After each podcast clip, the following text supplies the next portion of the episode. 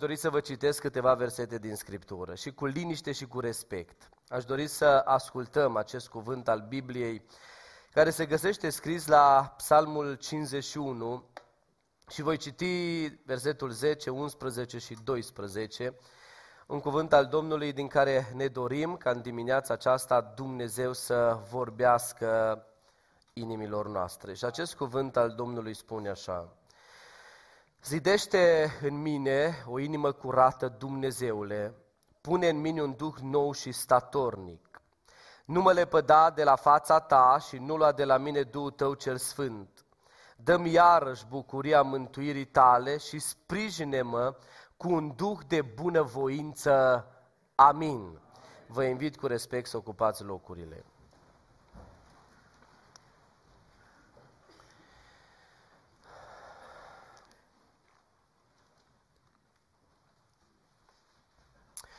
Dragii mei, stăm în jurul Evangheliei și în dimineața aceasta și vrem cu respectul ca atare să stăm înaintea lui Dumnezeu și Dumnezeu să vorbească inimii noastre și să putem să plecăm acasă și de această dată cu o învățătură proaspătă sau cu o readucere a minte a lucrurilor atât de importante pentru viața noastră.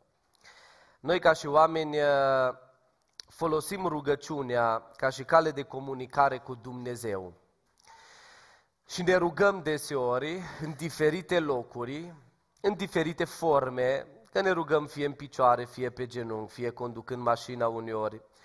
Uneori, uh, așa la vreme de strâmtorare, când nu mai ai ce să mai faci, prima reacție a omului e să se roage și să-i spună Domnului, Doamne, să-și înalțe glasul și mintea.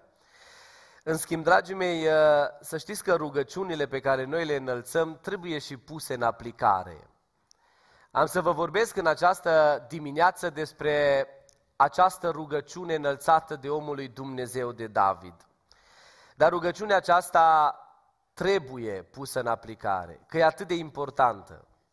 Că a venit la un moment dat uh, David și a zis, zidește în mine, pune în mine se uita David la el și spunea, am nevoie de Dumnezeu și trebuie neapărat să fac o rugăciune. E calea de comunicare între om și Dumnezeu. Și începe David, zidește în mine o inimă curată, Dumnezeule, pune în mine un duh nou și statornic, pentru ca să nu fiu lepădat de la fața ta, ca să mă pot bucura de bucuria mântuirii, ca să pot să simt sentimentul acela al bucuriei mântuirii ca să pot să fiu sprijinit de către Dumnezeu cu un duh de bunăvoință.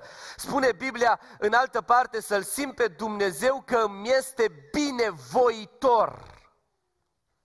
Pentru că în momentul în care cineva se roagă și apoi înțelege că trebuie pus și în aplicare rugăciunea, e atât de important ca să rămâi pe unda lui Dumnezeu, pe calea lui Dumnezeu, în rânduiala perfectă a lui Dumnezeu și după ce te rogi, să începi să pui în aplicare.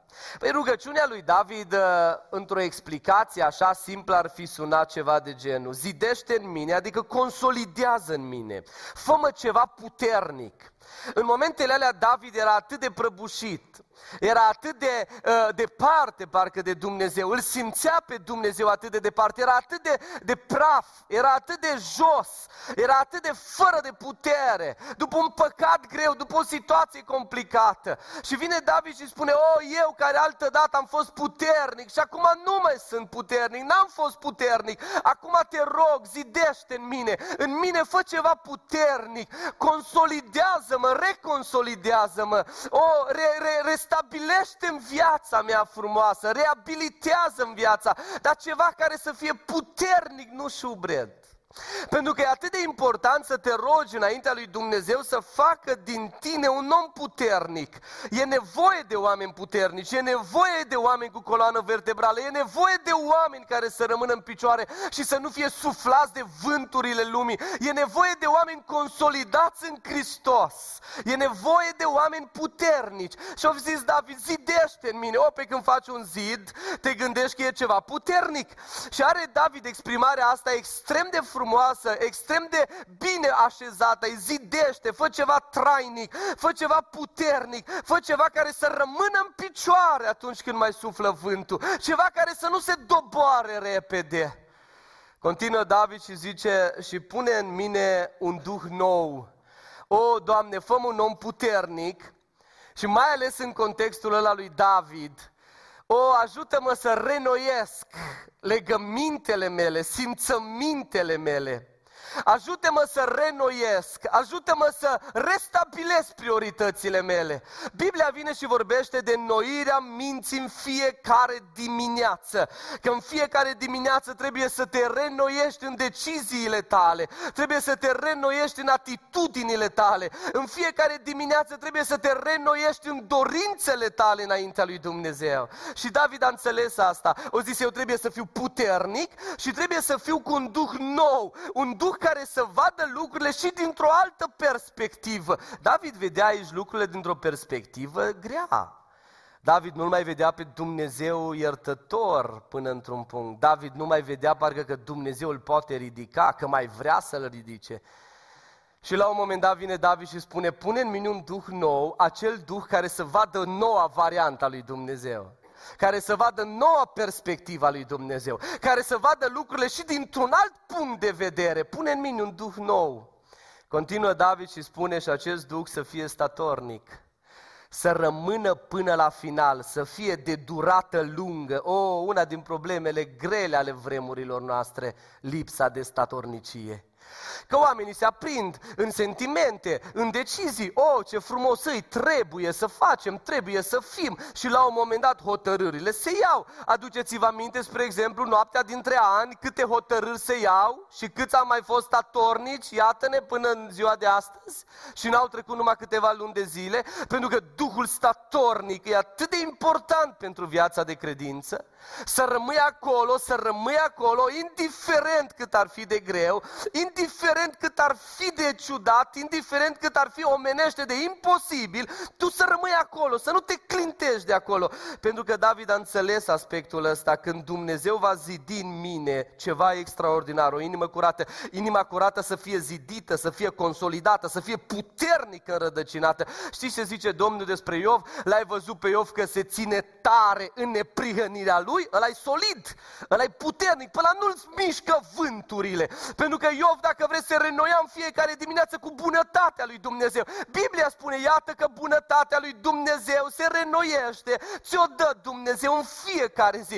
Dumnezeu vine în fiecare zi cu lucruri noi. O zi, ziua de astăzi, e nouă pentru noi. Ce se va întâmpla după ora 12 e nou pentru noi. Dumnezeu deseori ne surprinde cu lucrurile noi. Să știți că Dumnezeu are aceeași dorință ca omul să trăiască renoit în deciziile bune în fiecare zi, să rămână statornic, că trage David o concluzie extraordinară ca să mă pot bucura de bucuria mântuirii. Și să pot să mă, să mă pot să mă sprijinești cu un duh de bunăvoință, să te simți pe tine binevoitor în fiecare zi să te simt pe tine aproape de mine în fiecare zi, să simt că nu sunt singur, să simt că am pe cineva aproape, că nu sunt într-o orfelinat, dacă îmi permiteți comparație, că nu sunt aruncat undeva în colțul istoriei, că nu sunt ultimul om de pe planeta Terra, nu, au, sunt copil de Dumnezeu, care mă sprijină în fiecare zi cu un duc de bunăvoință, care mă ridică de acolo de jos, de unde eu am căzut, care vrea să consolideze în mine și să facă ceva puternic, să nu se mai dărâme la primele vânturi care vin, care să rămână o renoire permanentă, o, și care să rămână o statornicie. Dacă să poți să aplici rugăciunea asta în viața ta, să facă Dumnezeu din noi ceva solid, să zidească în inima noastră, trebuie să zidească în noi ceva solid, să pună Dumnezeu un duh nou și un duh statornic în al treilea rând. Începem cu primul. Ca să poată să facă Dumnezeu dintr-un om ceva solid, omul trebuie să fie atent la câteva principii. Și ascultați un principiu extrem de important ca Dumnezeu să facă din mine și din dumneavoastră ceva solid. Principiul recunoașterii. Niciodată Dumnezeu nu va zidi viața unui om atâta timp cât omul nu are puterea să se recunoască. De aici pleacă zidirea. Niciun constructor nu va veni să zidească casa dacă tu n-ai puterea să recunoști că ai nevoie de o casă.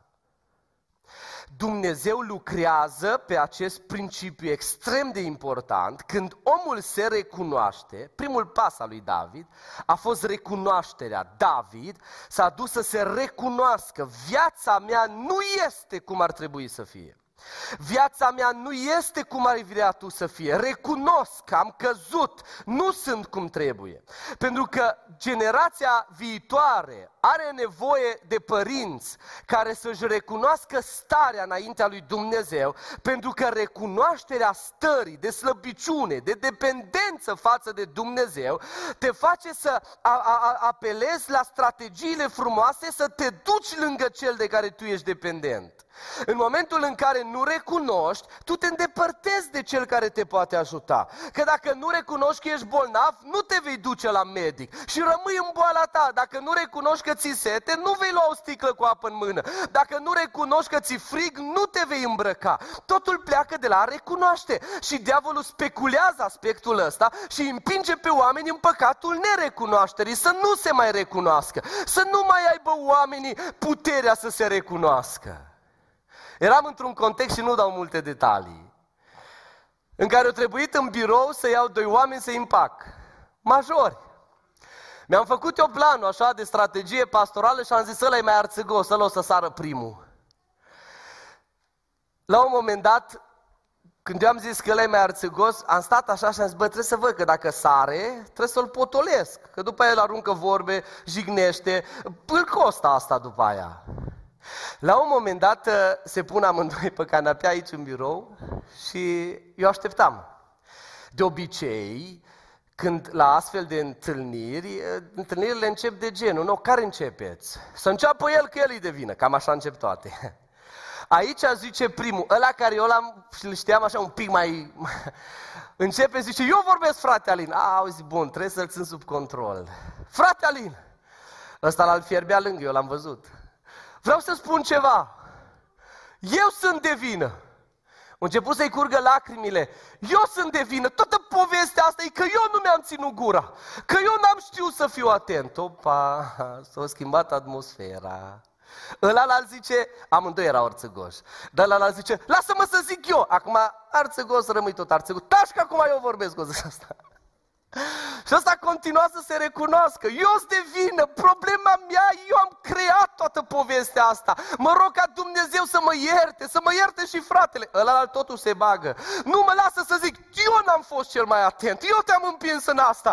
Eu am fost ăla care n-am știut să pun lucrurile bine și mai apoi tu de aia ai vorbit. Și s-o o, tot continua discuția. Am stat și m-am uitat la cum se zidea o iertare impecabilă între doi oameni care au avut puterea să se recunoască. Pentru că totul pleacă de la recunoaștere. Dacă vrei ca Dumnezeu să zidească în tine ceva puternic, ceva solid, trebuie să ai puterea să te recunoști înaintea lui Dumnezeu. Asta e viața mea, depinde de Dumnezeu, am nevoie de Dumnezeu, am nevoie de rugăciune, am nevoie de cântare, am nevoie de părtășia frățească, am nevoie de biserică. Când începi să recunoști că ești dependent de toate lucrurile astea, începi să le cauți. Și ăsta e cadrul unde Dumnezeu zidește în viața omului. Că la un moment dat, uh, știți ce face Domnul după înviere? Ce spuneți și lui Petru, știți de ce? Pentru că Petru a avut puterea să recunoască. Zice, când a cântat cocoșul, Petru a ieșit și a plâns cu amar plânsul ăla cu amara lui Petru a fost dovada recunoașterii că el nu mai este pe traiectoria bună, că s-a lăsat păcălit de o slujnică, de atitudinile de acolo, că s-a lăsat înfricoșat de oare ce se va întâmpla și cu viața lui. Și în momentul ăla Petru a zis, nu-l cunosc, nu-s de-a lui, l-a vândut pe Iisus, dacă vreți, într-un mod așa indirect. Și după aia cântă, cântă cocoșul, aude cântatul cocoșului, Petru zice Biblia, ia afară și începe să plângă cu amar. Dar ce face faceți, domnul Petru? Recunosc că am greșit. Plânsul ăsta al meu e de recunoaștere. Recunosc că am greșit. O, când a văzut Domnul recunoștința lui Petru, o zis, Petru, tu ești Petru și pe piatra aceasta voi zidi biserica mea. Și toată povestea asta lui Petru frumoasă și dacă vreți slujirea lui de mai apoi impecabilă, a venit în urma faptului că Petru a avut puterea să se recunoască. Știți, după o pescuire de noapte, o noapte întreagă în care n-au prins nimic, Domnul apare pe țărm la arătarea de la Marea Tiberiadei și zice la pescare cu experiență, aveți ceva de mâncare? Bă, ce zicem la asta? Avem sau nu avem? El a zis, aveți ceva de mâncare. Nu au zis, aveți niște pești. Aveți ceva de mâncare? Avem niște sandvișuri. Le vrei? Dar oamenii ăștia ar trebui să... Domnul i-a pus în colțul vieții acolo să recunoască că ei fiind chiar pescar cu experiență, nu pot să facă mare lucru fără de Dumnezeu. Dorința lui Isus Hristos a fost să îi împingă în perimetrul ăla în care ei trebuiau să se recunoască. Aveți ceva de mâncare? Nu avem. În momentul ăla, Domnul începe să consolideze în viața lor o credință. Fiți atenți, cine sunt eu? Aruncați mreaja. Nu le-ar fi spus aruncați mreaja dacă nu ar fi avut puterea să recunoască. Aveți? Bun, dați-mi. Dacă îl întrebi pe copilul tău care nu are niciun ban în buzunar și poate e supărat pe tine și vrea să facă așa pe adolescentul ăla mofturos și spui, ai mă, 10 lei să-ți iei de mâncare. Și el e supărat și nu vrea să discute cu tine și spune, ă, tu știi că n-are. Dar numai vrei să-l întrebi, să-ți spună, uite, știi, n-am. Ai mă 10 lei să-ți iei astăzi de mâncare. Și el e supărat și la un moment dat interacționează așa ca un dita mai omulețul. și la un moment dat îi zice, am, Bine, du-te flămând la școală. Tu știi că pleacă flămând. Dacă ai, du-te, că vii tu la 12 jumate, îl de foame. Du-te. Ei, oamenii ăștia au avut puterea să recunoască, aveți ceva de mâncare? N-avem, n-avem. Păi de sunteți pescari cu experiență, nu contează. Pescarii cu experiență care se recunosc că sunt dependenți de cineva puternic, vor putea să trăiască mereu solizi, înrădăcinați în ceva foarte tare. Biserica Efrata, dragii mei, generația asta are nevoie de oameni puternici. Iar oamenii puternici devin aceia care au puterea să se recunoască. Am nevoie de Dumnezeu. Se duce Domnul la femeia samariteancă. Haideți să vă dau și exemplul ăsta din Biblie. Stă Domnul de vorbă cu ea și zice, du-te și adul pe soțul tău. Femeia asta o sta cu atâța, poate și în momentul ăla stătea cu cineva. Și la un moment dat i-au zis, n-am soț. Au avut puterea să recunoască că ea nu are un soț. Chiar dacă poate stătea în concubinaj. Bă, ăla nu e soțul tău, este concubinul tău. O mare și o reală diferență. În momentul în care femeia asta are, putea să zică, mă duc să-l aduc. Dar nu era soțul ei. Exprimarea lui Isus Hristos a fost foarte clară. A fost foarte bine pusă la punct. Bărbatul tău, soțul tău, du-te și adul. A fost foarte directă. Se referea la cel cu care ea a făcut un legământ. Și ea spune, n-am bărbat. Și Domnul zice, bine ai zis că n-ai bărbat. Bine ai zis că n-ai un soț. Bine ai zis că n-ai pe cel care să fie al tău. Ai avut cinci? Niciunul nu a fost oficial al tău. E foarte adevărat, dar a plecat o consolidare frumoasă. Domnul a continuat o discuție cu femeia asta, o discuție care a întărit credința ei, dar toată discuția asta a plecat de la o recunoaștere. Ascultați cât de tare a întărit credința acestei femei. Zice Biblia în felul următor. Mulți samariteni din cetatea aceea au crezut în el din pricina mărturii femei. Bun. Dar cine o mers să le mărturisească de Isus Hristos? O femeie oficial de moravuri ușoare. Păi tu cu cinci bărbați după tine vii să-mi spui tu mie de credință. Dar pentru faptul că în momentul în care femeia asta a avut puterea să se recunoască, a început consolidarea ei, a început întărirea ei, a început reabilitarea ei într-un mod perfect, impecabil, în așa fel încât a devenit o slujitoare extraordinară să impacteze o cetate întreagă. Pentru că, dragii mei, doar oamenii tari și puternici impactează cu adevărat. Dar doar oamenii zidiți în Hristos și pe care Dumnezeu îi consolidează. Dar, pentru asta, Dumnezeu are nevoie de oamenii care să se recunoască. O, cât de important e principiul ăsta al recunoașterii. Venim la noi. Vrem să devenim oameni puternici. Vrem să devenim oameni tari. Vrem să devenim oameni zidiți, ca un zid puternic. Oare mai avem curajul recunoașterii? Oare mai avem, și aici vă faceți fiecare un test, atunci când pleci de acasă, dacă recunoști că tu ești slab, pleci și vii doar cu Dumnezeu, dacă te păzește, prin faptul că tu recunoști că ești dependent de Dumnezeu, nu pleci până nu te rogi. Dar de ce faci asta? Recunosc că fără de Dumnezeu poate nu mă mai întorc acasă. În momentul în care ții copiii, strângi copiii tăi și vrei să-i consolidezi, și vrei să-i faci copii puternici și vrei să-i faci niște copii uh, care să aibă un nume puternic înaintea lui Dumnezeu. În momentul acela îți adun copii și le spui copiilor tăi, uite, există un Dumnezeu mare. Noi toți depindem de Dumnezeul ăsta mare. Păi da, tati, dar tu ești tare. Ca tine nu-i nimeni. Nu, nu, nu, nu, nu. Tati e tare, doar că Dumnezeu îl ține. Păi și la un moment dat vine tata cu o reușită acasă. Dacă stilul de viață în a te recunoaște înaintea lui Dumnezeu este, tata îi adună pe toți și mama și îi mulțumesc lui Dumnezeu recunoscând ajutorul lui Dumnezeu, știți ce facem în momentul ăla? Îl lăsăm pe Dumnezeu să ne consolideze. Partea asta cu recunoașterea e una dintre cele mai speculate momente din viața unui om de către diavolul. Diavolul știe că tu e mai confortabil și cu mine, cu noi, ființele umane, să nu ne recunoaștem, să nu spunem că avem nevoie de Dumnezeu, să nu spunem că avem nevoie de cineva, să nu spunem că avem nevoie de ajutor, să nu spunem noi avem o practică în bisericile noastre, pierdută încet, încet. Eu vreau să o readuc în Efrata și să o reînfiez cât de puternic se poate. Că oamenii altădată dădeau bilete. Mă numesc Alin Nemeș. Vă mărturisesc de trei zile, nu mă pot ridica din pat, slab, nu mai pot, am un gol în suflet. Frații mei, rugați-vă pentru mine, oamenii nu mai recunosc. Fraților, am și o mică problemă, puteți cumva că... Dar ce problemă ai? Păi frate, nu, acum nu intrăm în detalii. Biblia ne învață pe noi să ne rugăm specific. Pe cum să mă pot ruga specific? Dacă fratele Sami le iau pe el să nu se supere cineva pe mine, într-o discuție nu vrea să mă recunoască problema lui. Nu e așa că parcă datorită faptului că oamenii nu mai vor să recunoască majoritatea rugăciunilor noastre la plan general? Doamne Iisuse, ai milă și de fratele Sami.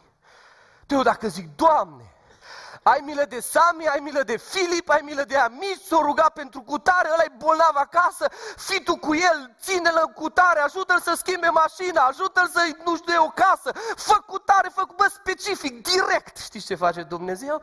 Consolidează credința noastră și când Dumnezeu răspunde la rugăciunea noastră specifică, devii mai tare. Uite mă, m-am rugat pentru asta și Dumnezeu mi-a dat.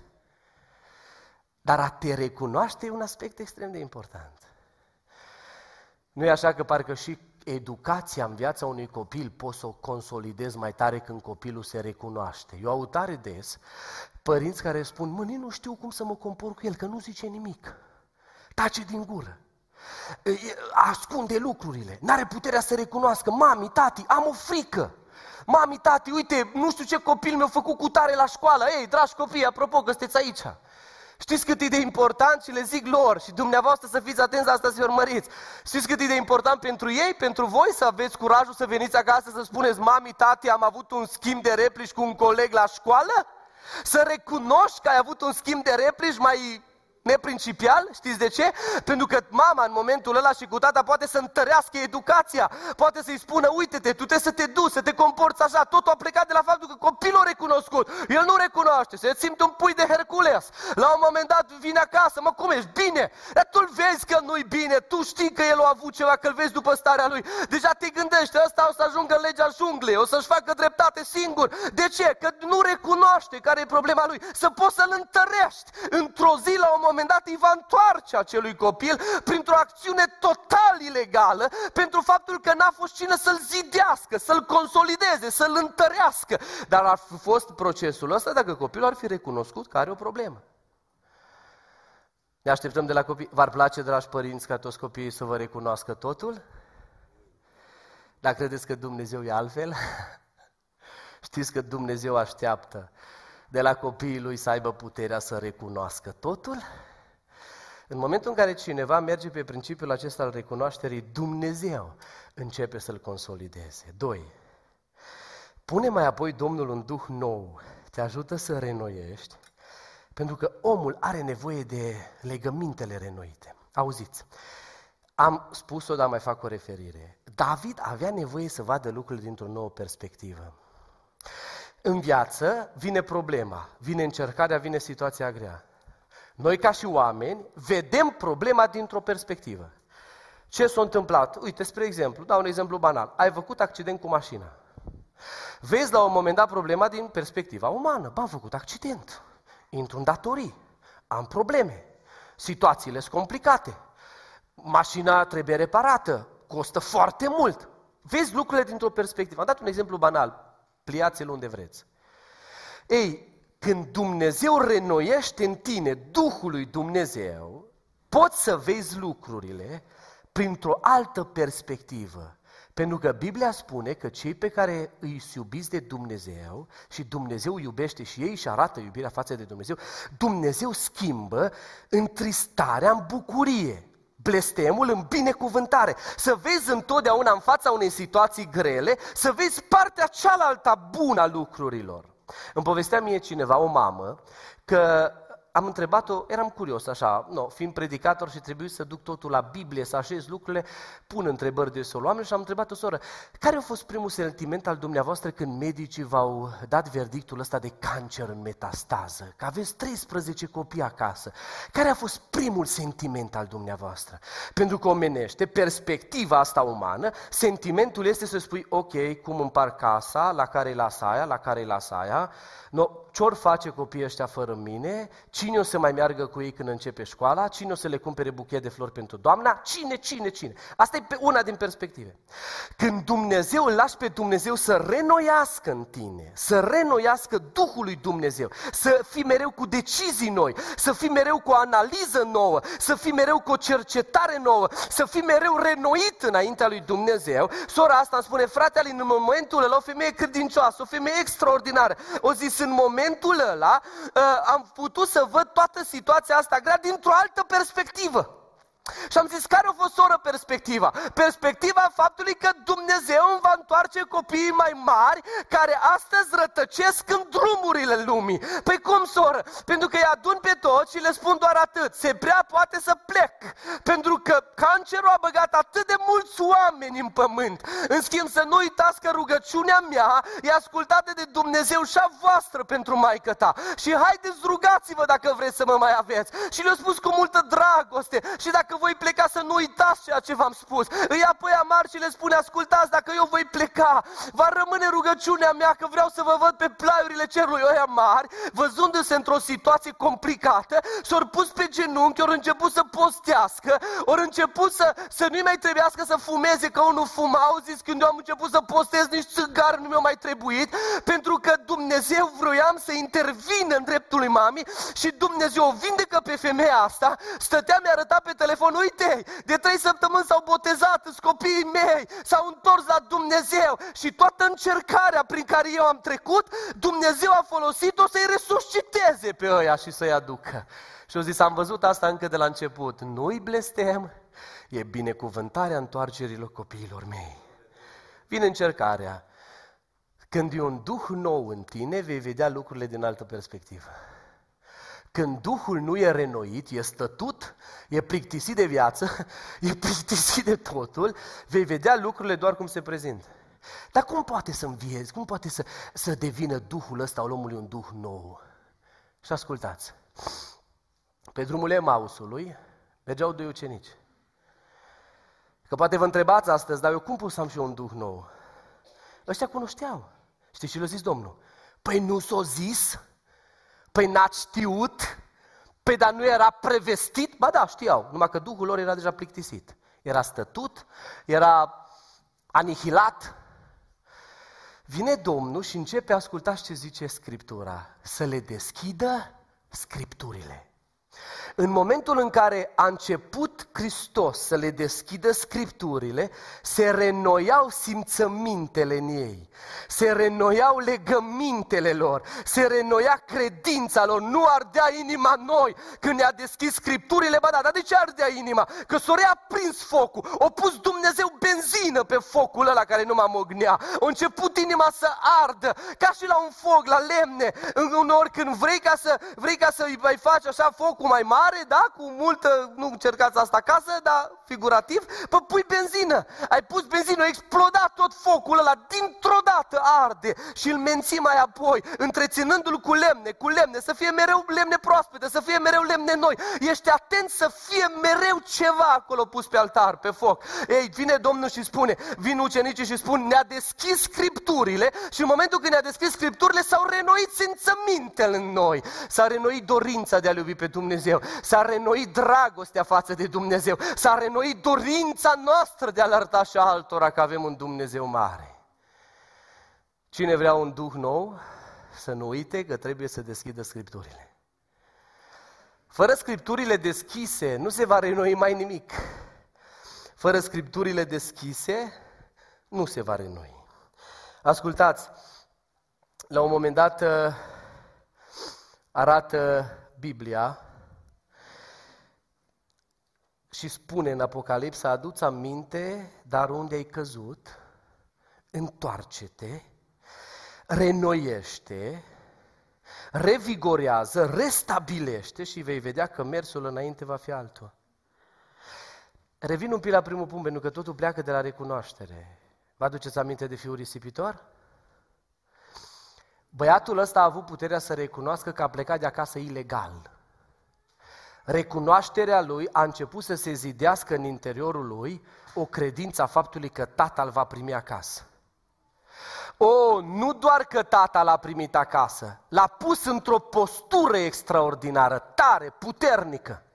Băiatul ăsta a venit și a fost, dacă îmi permiteți exprimarea, rezidit în casa tatălui ca ceva puternic. Nu a zis, bă, tu ești ultimul arga, du-te, stai acolo în colțul vieții.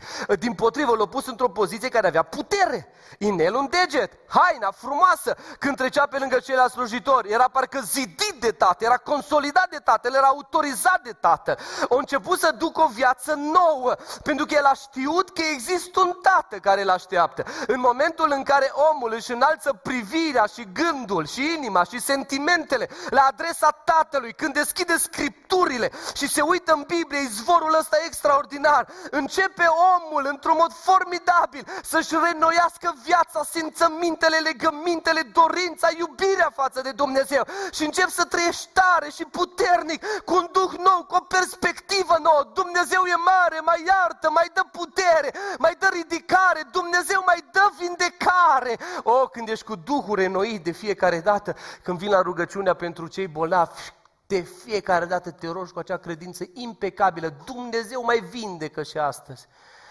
Pentru că ești tare în Hristos, ești consolidat. Trei, ca să poți să ai un duc statornic, după ce e zidit și ești ceva solid, după ce ai parte de un duh nou, renoit, ca să poți să ai un duc statornic, e obligatoriu să ai parte de două principii. Unu, mai întâi de toate Isus. Auziți ce zice Biblia? În dimineața învierii, Maria a alergat dis de dimineață cât încă nu se făcuse ziua la mormântul lui Isus. Maria, dar oricum el era mort. Oricum el era mort. Deci o trebuie să alergi? Pentru că mai întâi de toate pentru mine e Isus. Deci asta mă ține. Oamenii își pierd statornicia pentru că uită că mai întâi de toate trebuie să fie Isus. Și când mai întâi de toate altele, acele altele te dezechilibrează. Ei, când în viață mai întâi de toate e Isus, rămâi mereu statornic. Isus înainte și tu după El. Pentru că principiul ăsta, mai întâi de toate Isus, va întări statornicia omului. Faceți un test. Ia luat șase luni de zile de aici înainte, am curajul și cu una. Luați de aici înainte un timp bine stabilit în care spui așa, tot ce fac eu, mai întâi de toate Isus. Vorbim peste trei luni. Și o să ziceți dumneavoastră, frate Alin, totul s-a schimbat în viața mea. Pentru că e atât de important principiul ăsta mai întâi de toate Isus. Tata, mai întâi de toate Isus. Mama, mai întâi de toate Isus. Biserica, mai întâi de toate Isus. Copiii, mai întâi de toate Isus. Prietenii, mai întâi de toate Isus. Hobbiurile, mai întâi de toate Isus. Ă, dorințele mele, mai întâi de toate Isus. Visele mele, mai întâi de toate Isus. Dar ce face Isus? De ce să-L pun eu pe El mai întâi de toate? Pentru că, ascultați-mă bine, nu există nimeni pe planeta Terra care să-ți dorească un mai mare bine ca cel care vrea să te ducă în raiul lui Dumnezeu. A lăsat principii pentru binele tău, pentru coordonarea ta frumoasă. Un al doilea principiu aici extrem de important se numește supunerea. Revin la Marea Tiberiade și apoi o să cântăm o cântare frumoasă, cunoscută, zidește în mine. Marea Tiberiade, știți? Zice Domnul, aruncați mreaja în partea dreaptă. Hai, hai, pe noi ne chinuim o noapte întreagă și tu vii acum să ne dai indicații? Lasă-ne! Ascultați-mă, dragii mei, frați și surori. Vrei să rămâi un om statornic? Vrei să nu te mai bată vântul? Vrei să ai puterea să rămâi tare și solid, să fii mereu renoit, să vezi întotdeauna principiile lui Dumnezeu și perspectiva lui Dumnezeu? Ai puterea supunerii. Știți? prin puterea supunerii, rămâi un om, un om statornic. Aruncați mreaja în partea dreaptă. Dar de ce să arunc mreaja? Așa zic eu. Aruncați, tata, noi nu înțelegem. Dar nu te-am întrebat dacă înțelegi. Ți-am spus doar să arunci mreaja în partea dreaptă. Păi da, da, n-am prins nimic toată noaptea. Negociem încă. Nu vi se pare că parcă ar fi fost ăștia din România? Care negociază cu Dumnezeu toată ziua? Păi iubește-ți aproapele. Păi da, dar ăla mi-a făcut nu știu ce. Omule, iubește-l. Iubirea e din Dumnezeu. Atrage binecuvântări. Da, dar tu nu știi, Doamne. Eu nu știu, ar fi ziceți Dumnezeu. Eu nu știu. Încă negociem? Mă iartă Ascultă-mă, supune-te, Biblie, iartă-l. Păi da, dar nu pot, mă iartă-l, ascultă-mă, iartă-l, treci peste, ca și cum nu a fost nimic, iubește-l, ia-l în brațe. Păi da, dar tu nu știi, ba știu, negociem încă? Păi tu te fă o facere de bine. Dă-ți din zeciuielile tale. O, am avut o discuție cu cineva. Eu am fost învățat de asta. O venit la mine cineva, nu o să uit cât trăiesc eu. O zis, frate Alin, știi de ce lucrurile merg rău? Pentru că nu știa nimic ce fac eu. Tu nu dai partea Domnului. Eram tânăr, am vreo 23 de ani. Tu nu dai partea Domnului. Înghesuit de probleme, de situații, de chirie, de lucrurile cum erau. Uneori am uitat că supunerea va aduce biruințe. M-am trezit ca dintr-un vis urât și am zis, da, nu-l dau. Din păcate, eu zis, începe să o dai, da, dai poate uneori peste puterile mele. Mă, omule, nu să-i tăia, să-i Domnului, dai, supune-te cu averile tale. Ce averi, mai ales averi? Dar înaintea lui Dumnezeu, supunerea e sfântă, nu averile. La un moment dat, am început să ne facem partea. Dumnezeu binecuvânta viața noastră. Dumnezeu binecuvânta familia noastră. Încă o face că Dumnezeu rămâne credincios. Știți ce mult contează supunere? Principiul ăsta te va face statornic. În Italia, în urmă cu două săptămâni, am cunoscut o familie. M-a uimit. Mi-am făcut o poză cu acea fetiță Uite, era bine să le-o trimit la băieți să vă arăt cu altă ocazie. N-am avut nicio explicație pentru fetița aia decât e înger în trup uman. Au venit medicii și au spus, știți, puteți să o avortați pentru că fetița asta va, rămâne, va fi handicapată. E cu coloana despicată în două, nu va merge niciodată, creierul ei undeva în partea de jos, înspre gât, legumă, un ghemotoc de piele cu oase îl vreți? Și spunea mama acestei fetițe, frate Alin, am început să sun încoace și încolo și oamenii care nu erau zidiți în Hristos și oamenii care nu erau cu un duh nou spuneau, nu pot eu să iau decizia în locul tău, fă cum vrei tu. Fă cum vrei tu. Trebuie să te gândești că tu o crești. O zis, un singur unchi de-al meu m-a sunat și mi-a spus așa, s-a zămislit să nu cumva să îndrăznești să o dai afară. Rămâi statornică. Merge înainte. O fratele mi-a dat curaj.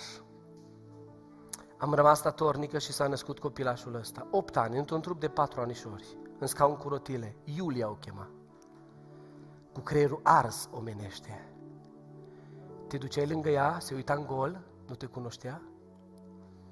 Avea momente când la un moment dat eu m-am dus lângă ea și am zis, Iulia, și eu cred că nu m-am exprimat bine sau nu m-o fi auzit, am și zis, stați Iulia, opa, ce vrei să te faci tu când crești mare? O zis, frate Alin, să știți că nu vreau să mă fac nimic.